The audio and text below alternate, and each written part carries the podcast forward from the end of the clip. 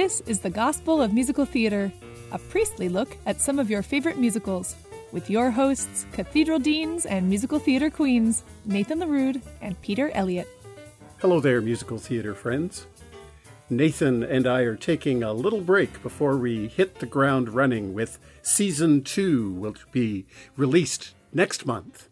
In the meantime, we hope you'll enjoy this bonus episode a conversation with well known British actor and musical theater enthusiast, our friend Robin Kermode. Robin has a fabulous podcast called The Art of Communication, and he was kind enough to invite me to have a conversation with him a couple weeks ago, and we did. It's it's up and online, and probably in our notes we can put a, a, a link to to that podcast. But I got to know Robin through family connections. And uh, he's from London in England. He's a best selling author, a very popular keynote speaker, podcaster, and respected media commentator. He's the leading body language expert for The Guardian, The Telegraph, and the Daily Mail. And as one of Europe's leading communication coaches, he works globally with senior leaders, politicians, and corporate teams. But the reason he's with us today is he originally trained as an actor and is a very well known personality to audiences on British television, in films, including the film about uh, former Prime Minister Margaret Thatcher called The Iron Lady, where he plays John Major. And he's been uh, on the London stage as well in the West End. And most importantly, and the reason he's here today is in our podcast conversation, or actually before it, he told me that he's a lover of musical theater. So, welcome, Robin. Good to have you here today. Peter, thank you so much. And Nathan, hello. Hello. Hello. It's great to meet you, Robin. And you. So, let's get right into it. Uh, have you been a fan of musical theater for many years? Do you know, Peter, uh, the very first show I ever saw was in 1963, which gives my age away. I was five years old, and my grandparents took my older brother and me to see The Sound of Music. Now, in 1963, The Sound of Music film hadn't come out. At this point, it was just the stage show. And so it was a big hit, of course, and we were five. I wasn't aware it was a big hit. I was just taken to the theatre. But we had the kind of seats that grandparents who have a little bit of money can take you to. So we were sitting in the 10th row, bang in the center at the Palace Theatre, where Les Mis was on for years, uh, years later, of course, in London. And we're sitting there, and the sound of music starts, and I thought, I want to become an actor. Ah. I saw these kids on stage, and I thought, that's what I want to be. And there was a wonderful lady called Jean Bayless who was playing Maria von Trapp. Uh, I didn't know her, of course, at the time, but but 50 years later, and it was exactly 50 years later in 2013, I took my parents to a golden wedding anniversary up in Birmingham. And during this reception for this party, and obviously a lot of you know, older people there at the party, being a golden wedding, this lady stood up and started to sing. And she had a slightly sort of operatic voice. And I thought, oh, how lovely. One of their friends used to be an opera singer or something like that. And someone said to me, Do you know who that is? And I said, No. They said, Well, you won't have heard of her, but she's called Jean Bayless. And I said, Not Jean Bayless who was in The Sound of Music. And they said, Yes. I said, Oh my goodness me, I have to go and see her. And I walked across the room and I sat with her and talked for half an hour. It was one of the most moving moments of my life. Oh. She was so thrilled that somebody remembered, you know, 50 yeah. years later. And I said to her, You are the reason I have this career, and you are the reason I became an actor. And she was fabulous in the role. And I have the original recording of that, London recording of it on uh, LP, on vinyl, and um, I still have it to this day. And it was so lovely to meet to meet somebody who was so inspirational for you at the age of five. You know, yeah. it doesn't often happen.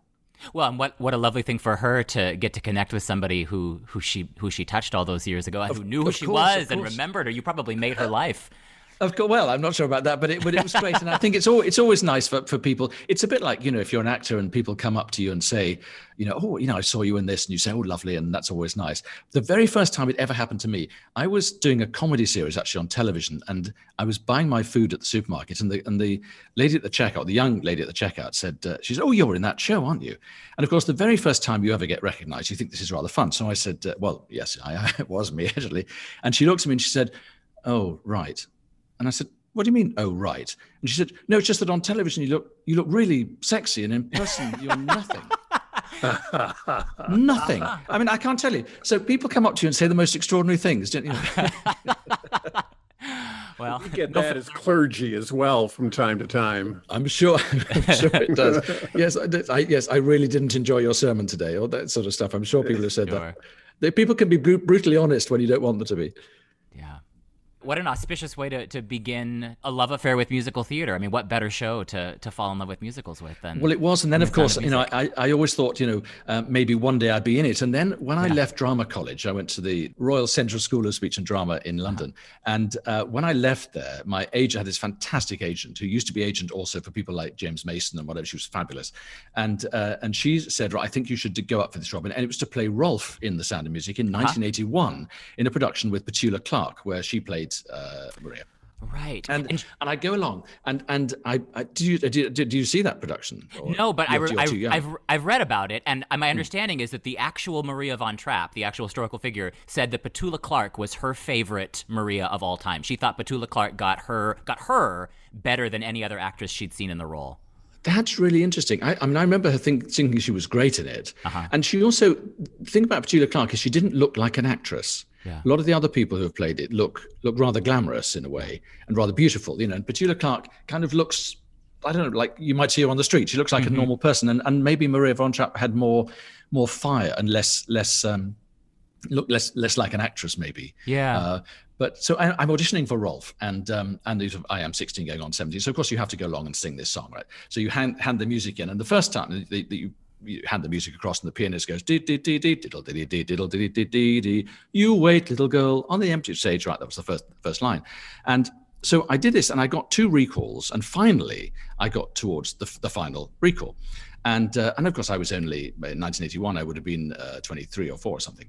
So I go along there and the director is sitting at the Apollo Victoria, which is where the theatre was, in the third balcony, right at the top. So this tiny little voice at the top, the, the worst seat in the house, which is probably a good place to judge people from. Mm-hmm. And he just said, uh, "When you're ready." And I, I came on and said, Well, I was just going to say hello. He said, No, when you're ready. I thought, Well, this is going to be a short audition. And it was even shorter than I thought because the music went dee dee dee diddle dee diddle dee dee dee dee. And I went, You. He went, Thank you. Wow. I said, I said I, and I started laughing. I said, I'm sorry. I said, I've said the word you. I've sung the word you. And he said, Yes, thank you very much. And I said, Well, I can only hope this production is as enjoyable as this interview has been. And I walked off the stage. and so that was think, that. well, that was it. And I think obviously, I mean, I don't look, you know, I don't look like Rolf. I don't look German. I'm not blonde hair, blue eyed, you know, and and also uh, in that particular production, of course, they made a big thing of the dance sequence. So what they ended up with, they they got a dancer who could act rather than an actor who could dance. Mm-hmm. Mm-hmm. Mm-hmm. And that and that production though, I all think all about the gazebo. Yeah, it, it, still, is, it is. Yeah, that's right. Still, I think that production still, or at least up until a certain point, held the record for the longest running musical production on the West End for, or, or maybe the most. I don't remember. It was a something like a record breaking production in some capacity or another. I mean, it, it played could, and played well. and played. Yeah.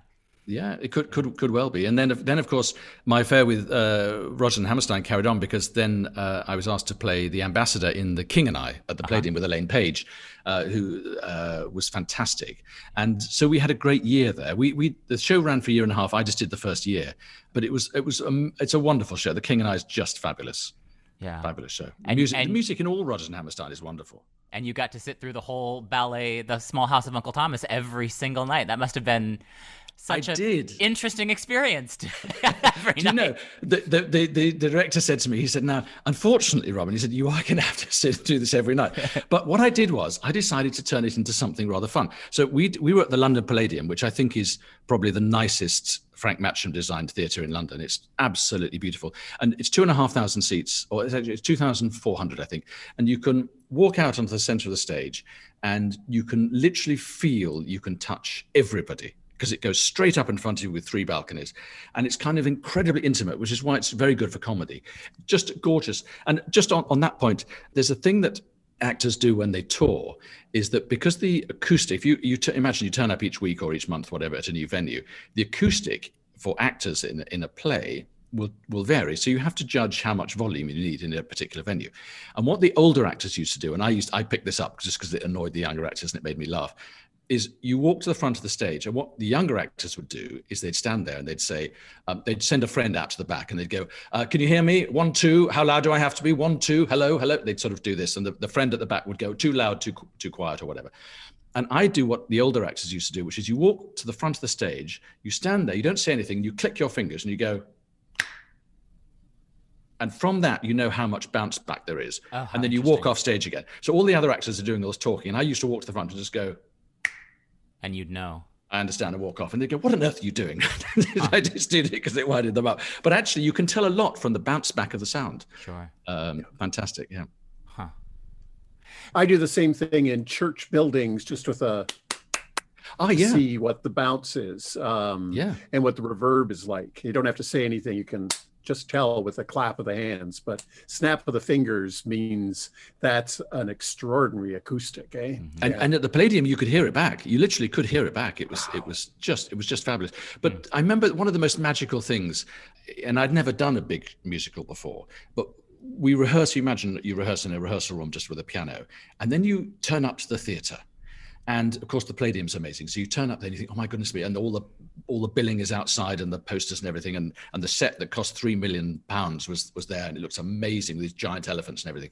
But the first rehearsal is not on stage. The first rehearsal was in the bar, and they have all the the orchestra, the full orchestra, so orchestra of um, 45 people or whatever it was, and the actors with a microphone there, and you hear it with an orchestra for the first time. Mm-hmm. And when you hear those songs, something wonderful. Um, you know, hello, is, young uh, lovers. Shall, shall, shall hello, dance? young lovers. Shall we dance? These are these are beautiful tunes, really beautiful tunes. And when you hear them with that orchestra, oh my goodness, it just sent a shiver down my spine. And I thought, you know, that that young boy of age age five who dreamt of being in a Rodgers and Hammerstein musical, and here I was. I wasn't singing, of course, um, but I was able to do it. But thinking back to the the Uncle Tom thing, what I used to do in the Palladium, we had we were sitting in one of the balconies, which is actually the royal box. On the other side was another box. So what they did in this production was they put the dancers on stage, the singers who were narrating the ballet. Little bit, House they, of Uncle little, Thomas. The, little House of Uncle Thomas, exactly. So they were on the other side and we were on this side. So I decided, because they were basically doing it for the benefit of my character, the, the British ambassador, I decided to thank them every time they gave me some piece of information. So it kind of built up my part a bit. So uh-huh. they would say, you know, and uh, you know, Uncle Tom comes to the river, and I would stand up and says, "He comes to the river. Totally understand. Thank you so much." And sit down, right? and this kind of went on the whole thing, and it became it became quite a thing, and the orchestra loved it. And I got a letter. the nicest thing is, I got a letter from the conductor, the musical director, at the end of the year, and he said, "Thank you so much for single-handedly entertaining my orchestra for the whole year, because I did something different every night. It was great uh-huh. fun. Great fun." Well, you, you need you need little tricks like that, don't you? When you're in the in a long running production of something, especially when you're we're sitting watching something. I mean, something to kind of keep it alive, keep it in the yeah. moment. And if you're the orchestra, I mean, you're playing this stuff every single night. Like you've got to find something. You do. You you've got to find Otherwise something. You zone course, out. And there are some things that actors do. There are some games that actors play. Uh, they play the vegetable game. Mm-hmm. I don't know mm-hmm. if you ever come across this one, which is where you have to try and get the name of a vegetable in, or as many vegetables as you can, without uh-huh. the audience noticing. And the more audacious, the better.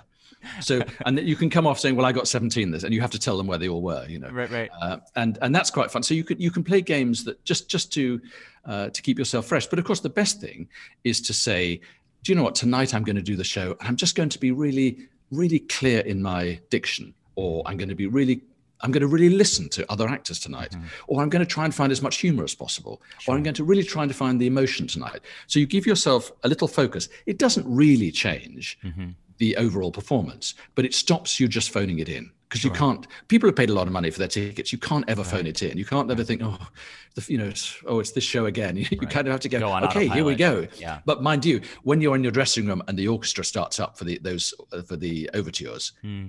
you can't phone it in. You yeah. just can't phone it. In. Not with Rodgers and Hammerstein, and certainly not. I've never done uh, Lerner and Loewe, but you know, my goodness me, the tunes in My Fair Lady you can't phone that in, can you? Yeah, no. The the music yeah, really speaking kind of, of the overture, you. the Bartlett Sher, who's a director from Seattle, who's done Rodgers and Hammerstein revisioned a fabulous production of The King and I, but uh, sort of what what he's famous for was his production of South Pacific, which uh, one of Nathan and my colleagues and I saw in New York a few years ago. And what he did differently was so many of the shows, at least in Broadway now, uh, have a couple synthesizers, maybe a trumpeter, percussionist. Yeah. but he brought back the full orchestra for. South Pacific. And when Bill, uh, Nathan, and my friend and I were sitting at the Lincoln Center Theater and the overture for South Pacific began, I mean, the feeling is just overwhelming. The, yeah. the score is so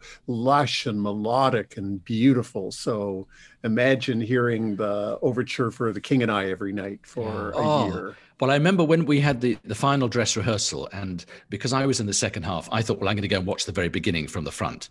And I brought my brother along. My, my younger brother is a musical director, is a head of a school, a hmm. musical mm. director, and he loves putting on shows. And so he loves Rodgers and Hammerstein, of course. And he came, so I was sitting with him at the front of the dress circle of the Palladium to watch the opening. The curtain went up, and they hit the first note, and, and he just went, oh wow. And it literally it was just a, and i could sort of see it through his eyes for the first time. And he's went oh that sound you know the sound of a, a full orchestra is just magnificent. Yeah. just wonderful. Yeah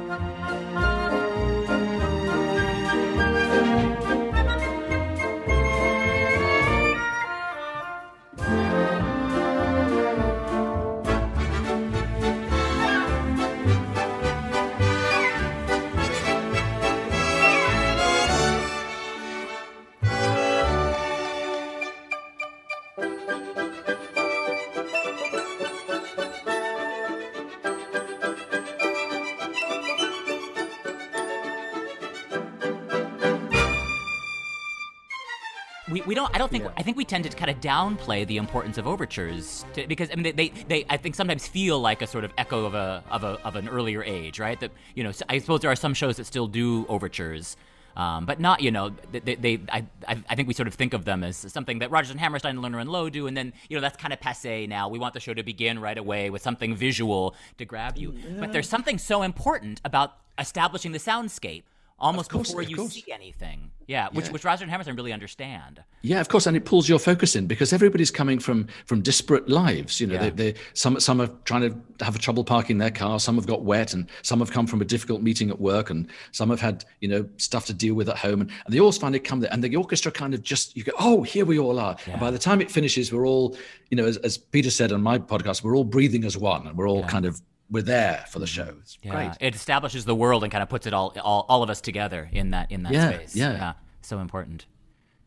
So and cleverly introduces the big tunes too. Well, and that's course, right. Yeah, so important, right? In a in a world in which these tunes, you know, everybody knows they're going to become the standards of their day, mm right? So you, you plant the you plant the earworm as early as possible. So by the time the tune comes along and people are singing, and the audience is like, oh yes, I've this is familiar, right? Like of can, course, of course. Yeah, and of course, along. when I when I first saw The Sound of Music in uh, 1963, before the film, of course, I didn't know the tunes. None of us knew the tunes. Right. So the orchestra, the, the overture was helpful in a way. It, it, did it did sow those seeds. It wasn't like now where you think, oh, it's that tune again. Oh, it's that tune. Oh, good. I'm glad. Oh, of course, it's got that. So I forgot that one. Yeah. You know. So it's it's very different. I think seeing seeing a show before it's famous. Yeah.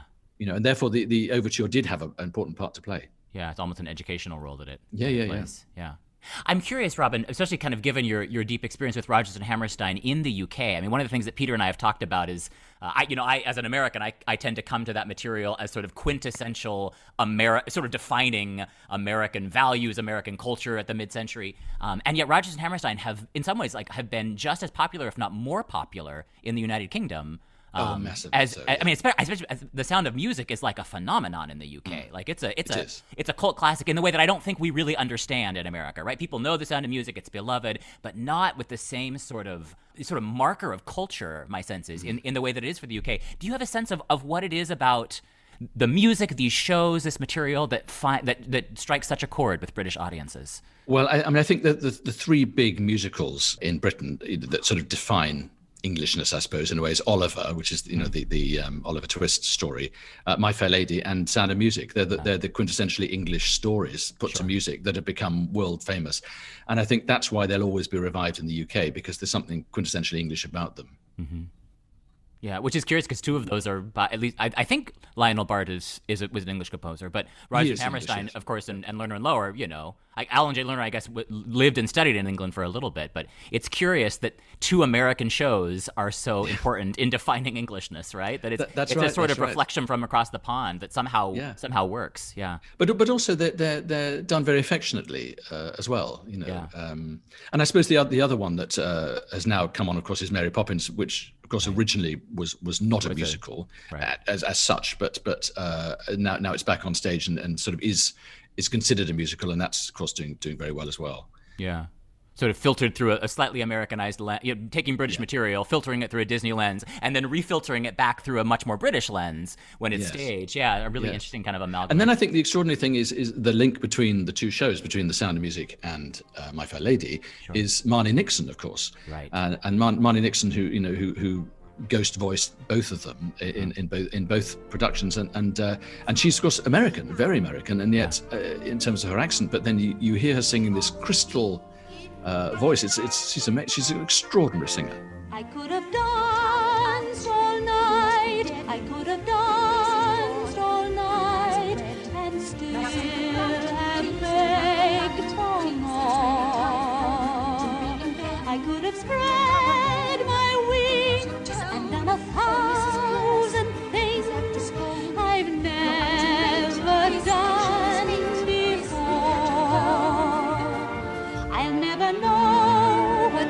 it's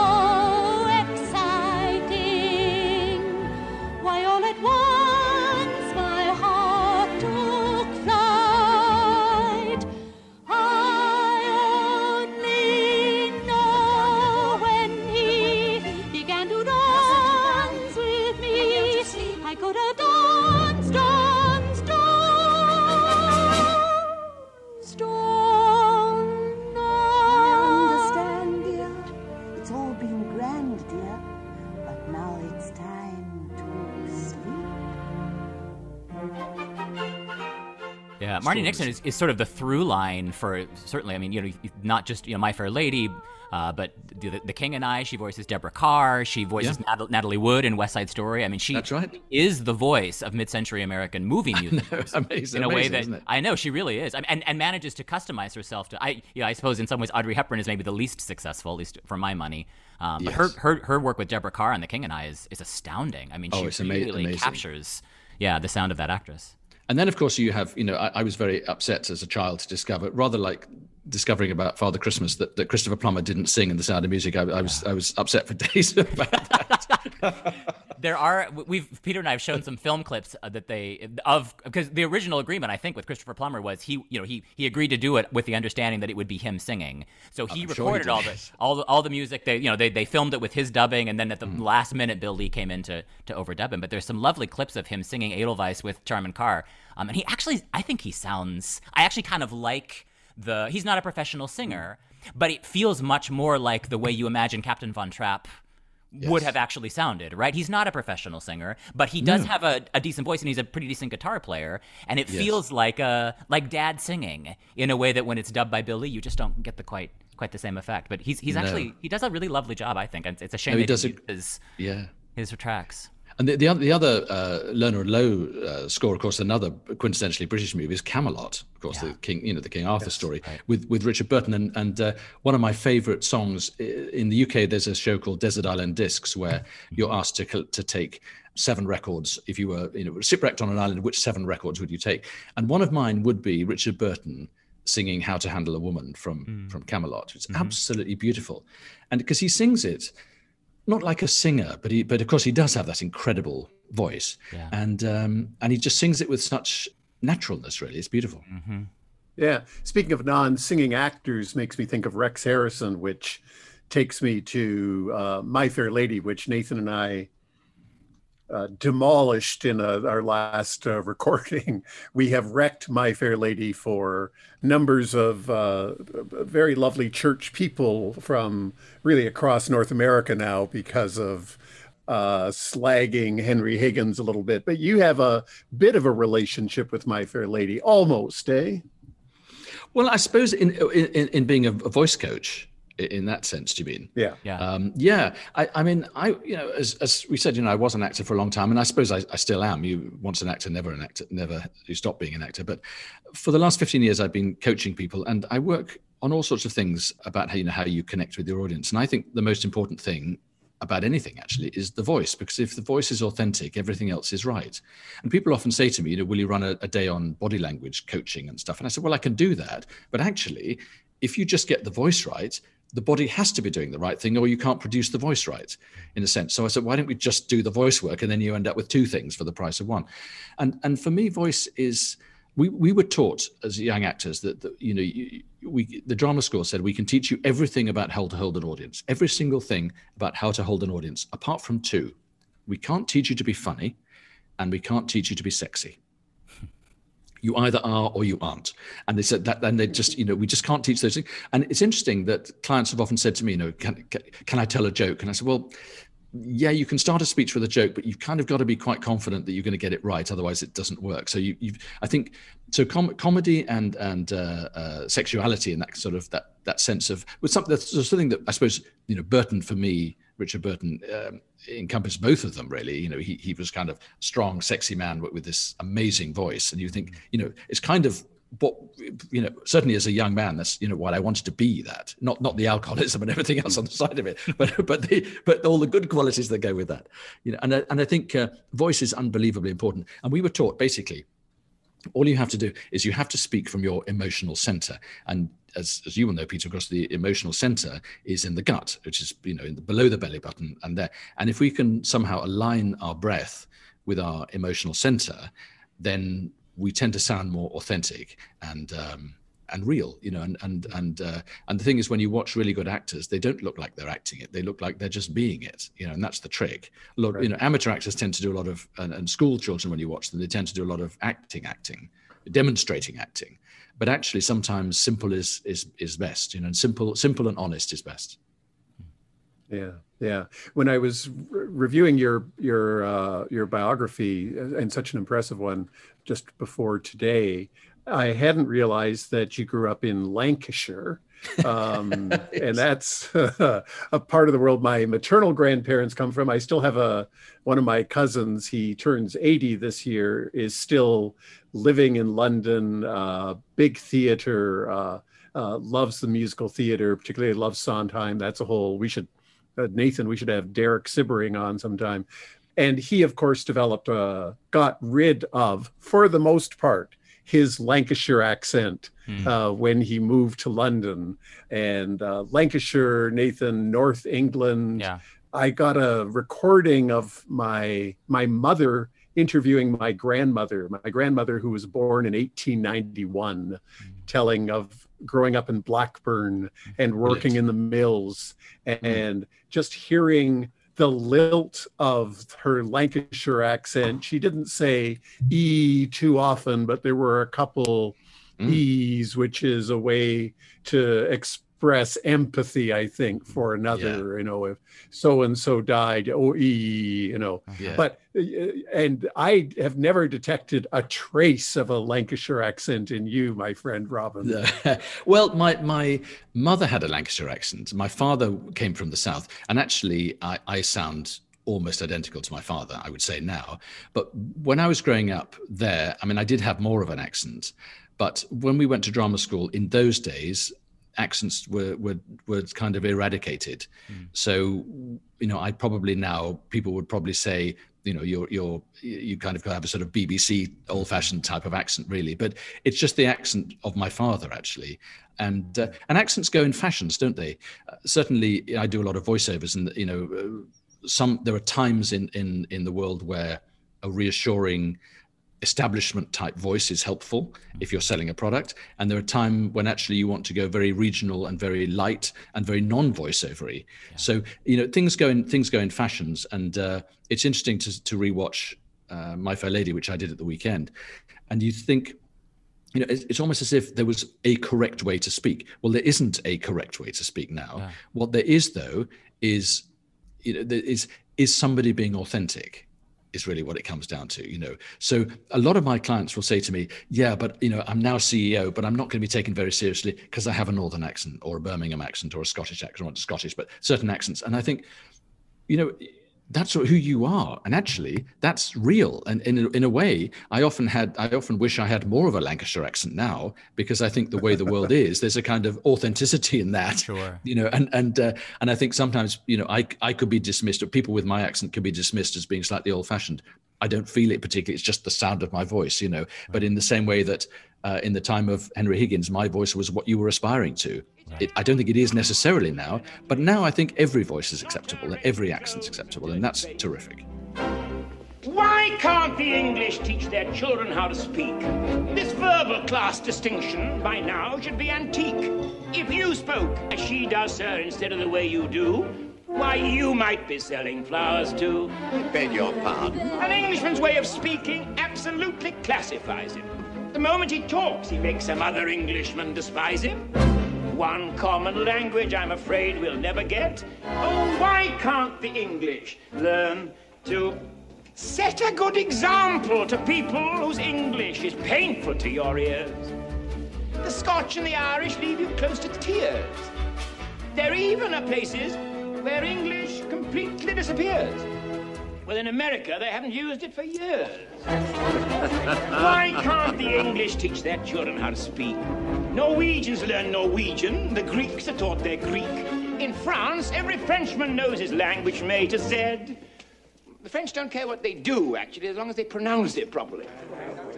There's something really interesting to me about that. I mean, you know, our, our show, we, we, we like to think about sort of the gospel implications of musicals, which, and we define mm. that, you know, very, very broadly, right? It does not need to be mm-hmm. the, the, saving, the saving gospel of Jesus Christ. But, but what you're, what you're describing in some ways could be maybe a more contemporary riff on a more kind of gospel oriented approach to something like My Fair Lady, right? What if Henry Higgins' project had been not teaching Eliza how to speak correctly according mm-hmm. to the standard of the time, but as you as you do, Robin, freeing up her authenticity, finding a way for her to communicate. So maybe not teaching her not to speak Cockney, um, but finding a way for her to claim that authenticity. I mean, it would be a very different show, I think, and would I think yeah. would help some of Peter and Mai's critique of, of the show because in, in some ways our, our, our difficulty with My Fair Lady is the way that that Higgins treats Eliza as if she is yeah. a little doll to be dressed up. And in some ways, kind of going back to that original myth, right? He's trying to create something in his own image. Um, but, but your approach is much more about kind of claiming the authenticity in each individual, which is a very different way of thinking about, I don't know, the project of teaching someone to speak well. It is well, but also the, the, he was trying to get her. He was trying to get her to fit into society, yeah. and that so society had very strict rules in those days. And he said, if you want to get into society, you have to abide by these rules. Mm-hmm. And one of them is you have to speak correctly, and you have to know what language to use. Um, you know, you say lavatory as opposed to toilet, or, or you know, sofa as opposed to settee, or whether certain words that you're supposed to say or not say. And I think you know if you're coaching somebody now it's really about being appropriate mm-hmm. so when I'm working with people, I always say, look, you want to have a, a, sort of a toolbox really in your back pocket. You can say, so in this meeting, it's appropriate if I behave in this way. It's appropriate if I do that. It's still all you, but you just choose what's acceptable to other people because you're trying you're trying to make other people feel comfortable. And I said to my stepkids, you know, if you go through life making other people feel special, life is actually very easy. Mm-hmm. And if you go through life saying, look at me, they just want you to slip on the banana skin you know so i think life isn't as rigid as it was and society isn't as rigid as it was in in my fair lady's time but there are still appropriate ways of behaving. Yeah.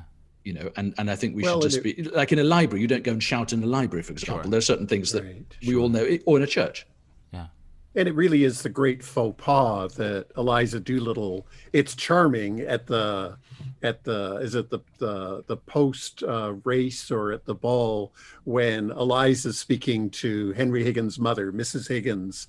You know, they say she died of influenza, mm-hmm. but it is my belief they done her in. Exactly. Um, it, and it's a great story, uh, but it is inappropriate in the con in the social right. context. Right. Of and that you, moment. Whereas at a pub in Cockney London, mm. it would have been exactly what you talked right. about. The, exactly. And the, the joke there is that she's got the she's got the dialect and she's got the accent down, but she hasn't figured out what's appropriate and you know, like she hasn't figured out the context bit that you're talking about. So it works as yeah. comedy, right? And almost like she almost gets away with it because she's speaking so beautifully that they don't they're all kind of like shaking their heads, but it, you know, nobody nobody knows, right? Oh, this is so inappropriate. Like, well, this is curious, yeah. but okay, whatever. She's speaking appropriately, so she must be the real deal, which yeah. kind of underscores Higgins' point. Yeah, and it's rather like you know with with communism, communism and fascism, where they kind of meet in the middle. It's mm-hmm. the kind of the, for the for everyday people, there's not very much difference in under both regimes really, and it's the same here. I think in the UK where. Uh, you have, you know, sort of very upper class person and a very working class person, and they kind of use the same language. Actually, it's the people sure. in the middle who are trying to, to to to always do the right thing. Yeah. So it's that sort of the middle classes who are the aspiring middle classes, the ones who always want to get it right. Yeah. If you are Lord somebody or other, you can do whatever you, you like, and nobody cares, you know. Right. And so, and I think the same. So, you know, if you're Eliza Doolittle or you're an Earl, you can uh-huh. kind of uh-huh. do anything. If you're stuck in the middle, you kind of have to think, well, I, I better do the right thing. Right. and I think I think that's the that's the tragedy I think of being middle class. Yeah, always sort of playing to one or the other. In, in America, we talk. I maybe use the same term. Code switching is the term that we'll often kind of use for people yeah, yeah. that they often people who are uh, born in one class but find you know f- find a way into another into another place. So they, they know how to speak, you know, as they do at home yeah. with their family. They also know then how to translate and speak in a boardroom and into a very different, you know, I think queer people often learn this, right? The way that we speak, you know, among at, the gay bar among our friends versus how we yep. perform in straight society. I think those African Americans mm-hmm. learn a sort of code switching. Uh, yep. People who are marginalized often learn that skill, right? Like how to, you know, without even ever thinking thinking about it can switch on and off in terms of what's appropriate, what kind of code words we use, uh, and we see a lot of that. I think in My Fair Lady, this this kind of phenomenon of um, of code yeah. switching. Yeah, and I, I, think what's what's great, and certainly the, the work that I do with people is to try to help them to have all those different sides, but to bring them into one. And it's very much a journey I had because, you know, as as an actor, I was always very comfortable standing in front of you know 2000 people or whatever because that was my job but i wasn't standing there as me i was standing there as a character Right. And as soon as you stand there as you, you feel judged. Mm-hmm. So in certain, in all the various different scenarios that we've been talking about, you think I want to fit in in all these situations. And then what I had to learn was how, you know, in a sense, who I was. Yeah. And when I started coaching, and now I do a lot of keynote speaking and that kind of thing. And I think that what I'm proud of in myself and what I help other people to do and encourage them to do is to kind of have one voice within all that.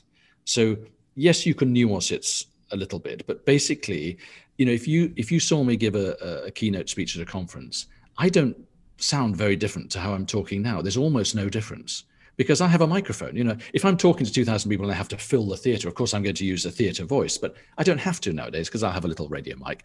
So in terms of the tone of voice that you know whether i'm talking to a prospective client or on, on your podcast here or giving a speech or talking to my kids i don't think i change very much mm-hmm. but that's been a lifetime journey for me sure. to get to that point of being of kind of knowing who i am and and mm-hmm. and so i can fit in i think I would hope anywhere. You know, I could talk to the Queen or I could talk to the Dustman. It's kind of all the way through, and no judgment on either of those two two stations in life. But I kind of in every situation, I think I could fit in, and I don't change my accent. I don't think, oh now I have to dumb it down or I have to, you know. And I think once you get to that point, then you're free because you kind of go, do you know what? Mm. I'm me, and I can. It's kind of who I am. Yeah. You know, and then and then there's a freedom in that. Yeah. That, I mean, to me, that that sounds like an articulation of the gospel, as I understand it, right? And in some ways, the, the project of the spiritual life, as I as I sometimes yeah. talk about it, is that journey to finding true authenticity. I mean, I, I would maybe call that freedom in Christ, right? Somebody else is going to yeah. use a different framework for that, mm-hmm. um, but I think that is the sweet spot that we're always sort of, as as preachers, certainly Peter and I are always sort of kind of working on how do we, as as congregations, but as individuals, how do we get better at finding that core it is, I think, in some ways, a, a, spiritual project, and it's interesting to see it kind of playing out in you know in musicals and secular society. That that desire for authenticity really does feel like I don't know. It's something that I think a lot of people right now are, are thinking about and working towards, and yeah, um, it's very much kind of of our moment in a certain kind of way. I had a wonderful priest in London who retired after probably 25 years, very similar to, to Peter actually in terms of length there. And his last sermon was was really interesting because he said, he said, you know, I've I've talked a lot about the Gospels and stuff over the last you know 25 years. And you would probably expect my last sermon, my last homily to be, um, you know, very spiritual. He said, but actually, I'm just going to, it boils down to one thing, really. He said, it's just about being present. And he said, I think the secret of life is being present, which is basically wanting to be where you are and not wanting to be somewhere else or waiting to be somewhere else.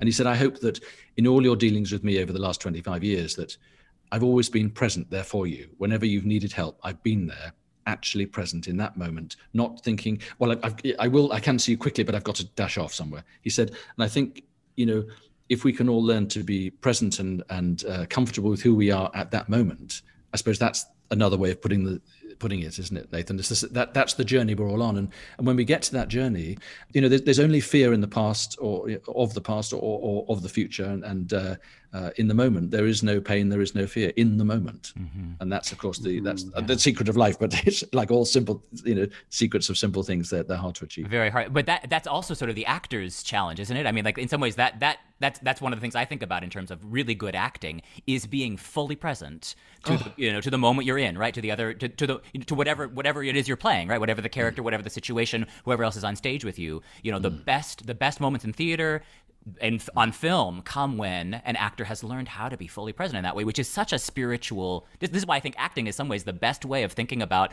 what it means to live a fully embodied spiritual life. The tools an actor learns translate so beautifully, I think, into what it means to be a, a person of spirit in the world. Yeah, and, and the, my, Anthony Hopkins is one of my my favorite actors who I, I, I knew vaguely many many years ago, and he he has a wonderful trick in a way to act presence. Mm-hmm. So because in, in a sense there's, an art theatre is an artifice isn't it in a way yeah.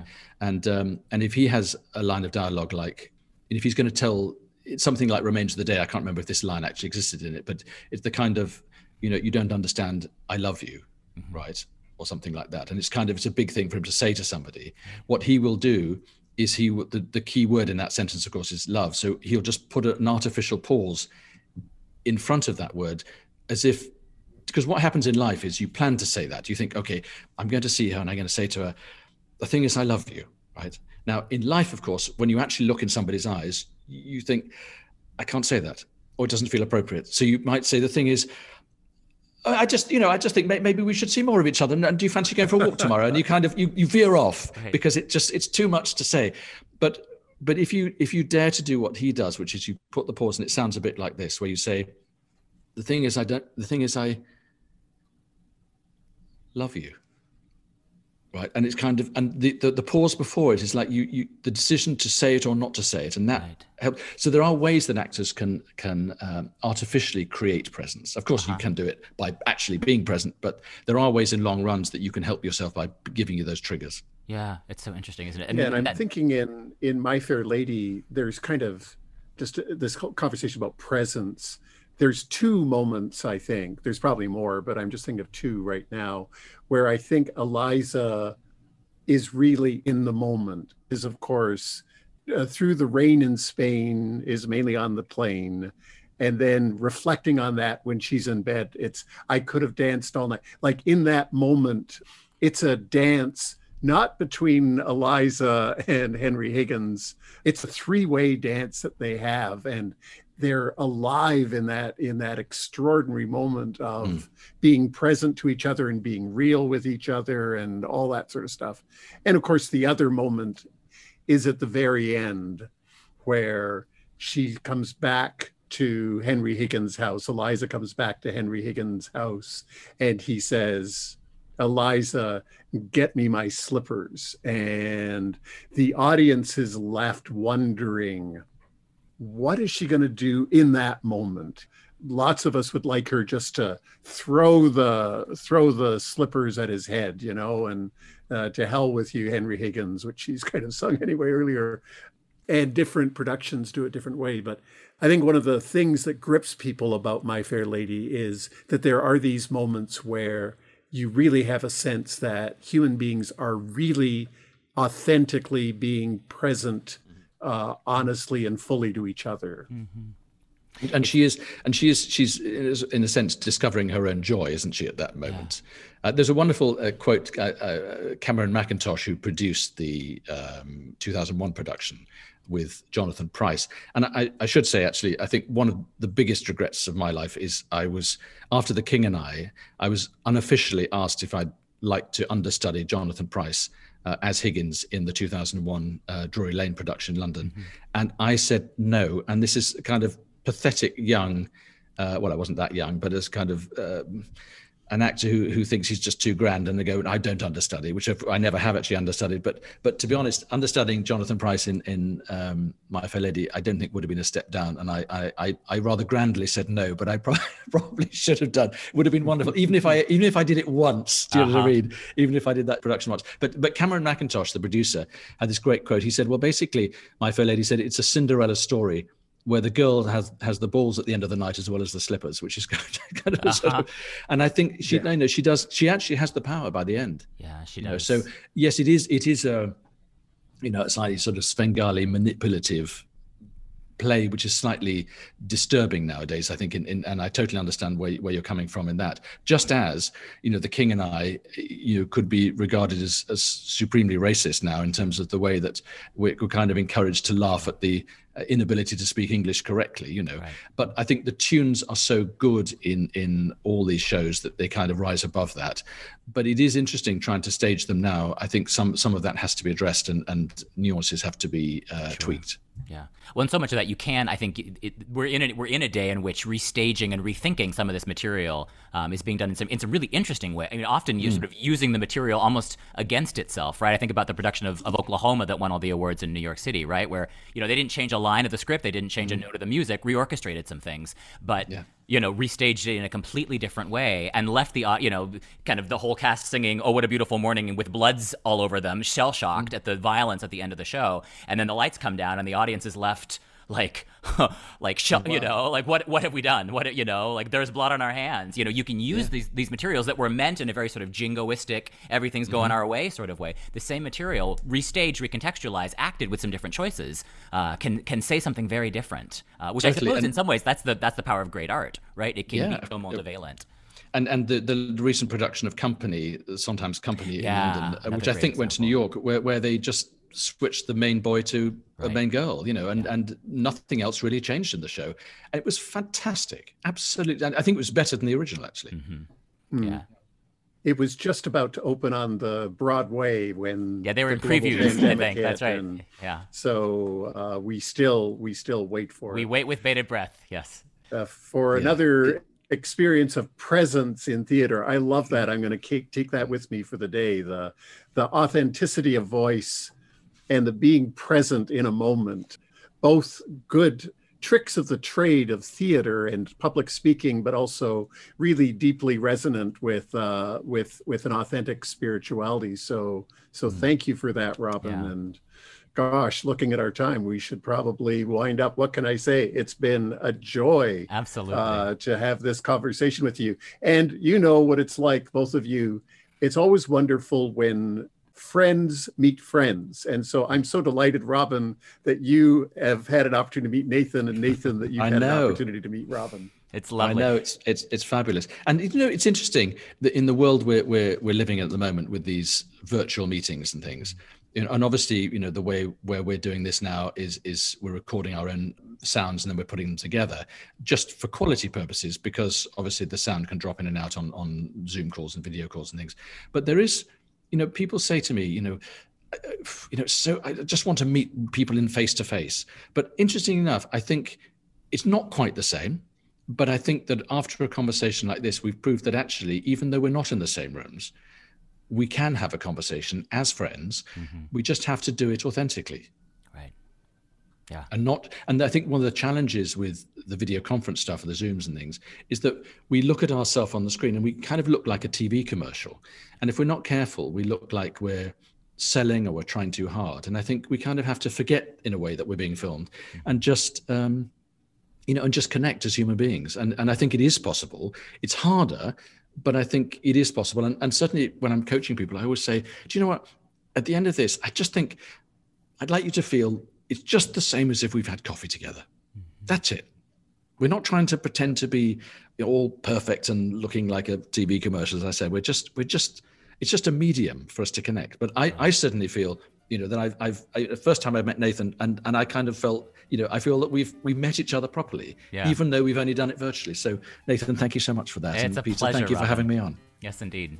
Yeah, thank you for thank you for joining us on our little uh, our little journey through the musicals of Rodgers and Hammerstein and Lerner and Loewe. It's great to oh my great pleasure. To, thank you. and thank you for your stories. They're really marvelous. the Gospel of Musical Theater is a production of Trinity Episcopal Cathedral in Portland, Oregon. Join Peter and Nathan every other Friday right here in your podcast feed, and connect with us on Instagram and Twitter at Gospel of MT. Learn more and support us at trinity-episcopal.org slash podcasts. See you next time.